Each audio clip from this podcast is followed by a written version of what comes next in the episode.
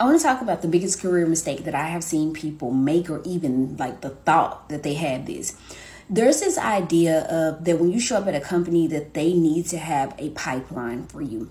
You need to understand that you should be selecting roles where you understand the pipeline. If you are not beginning with the end in mind, and the end in mind can look very different. So if you know that you want eventually to make 250, 300K, then why would you start off taking a role if you don't even understand if it creates a pipeline to get you the skills that you need? You're already at a disadvantage, and there's a gap between what you're doing in action and then what your true desires and goals are. What it really would look like for you to get there is saying, let me understand in my industry who's making this type of money, and then what skills do they have versus what I have, and then start working to close that gap and only take roles that allow you to fill that gap.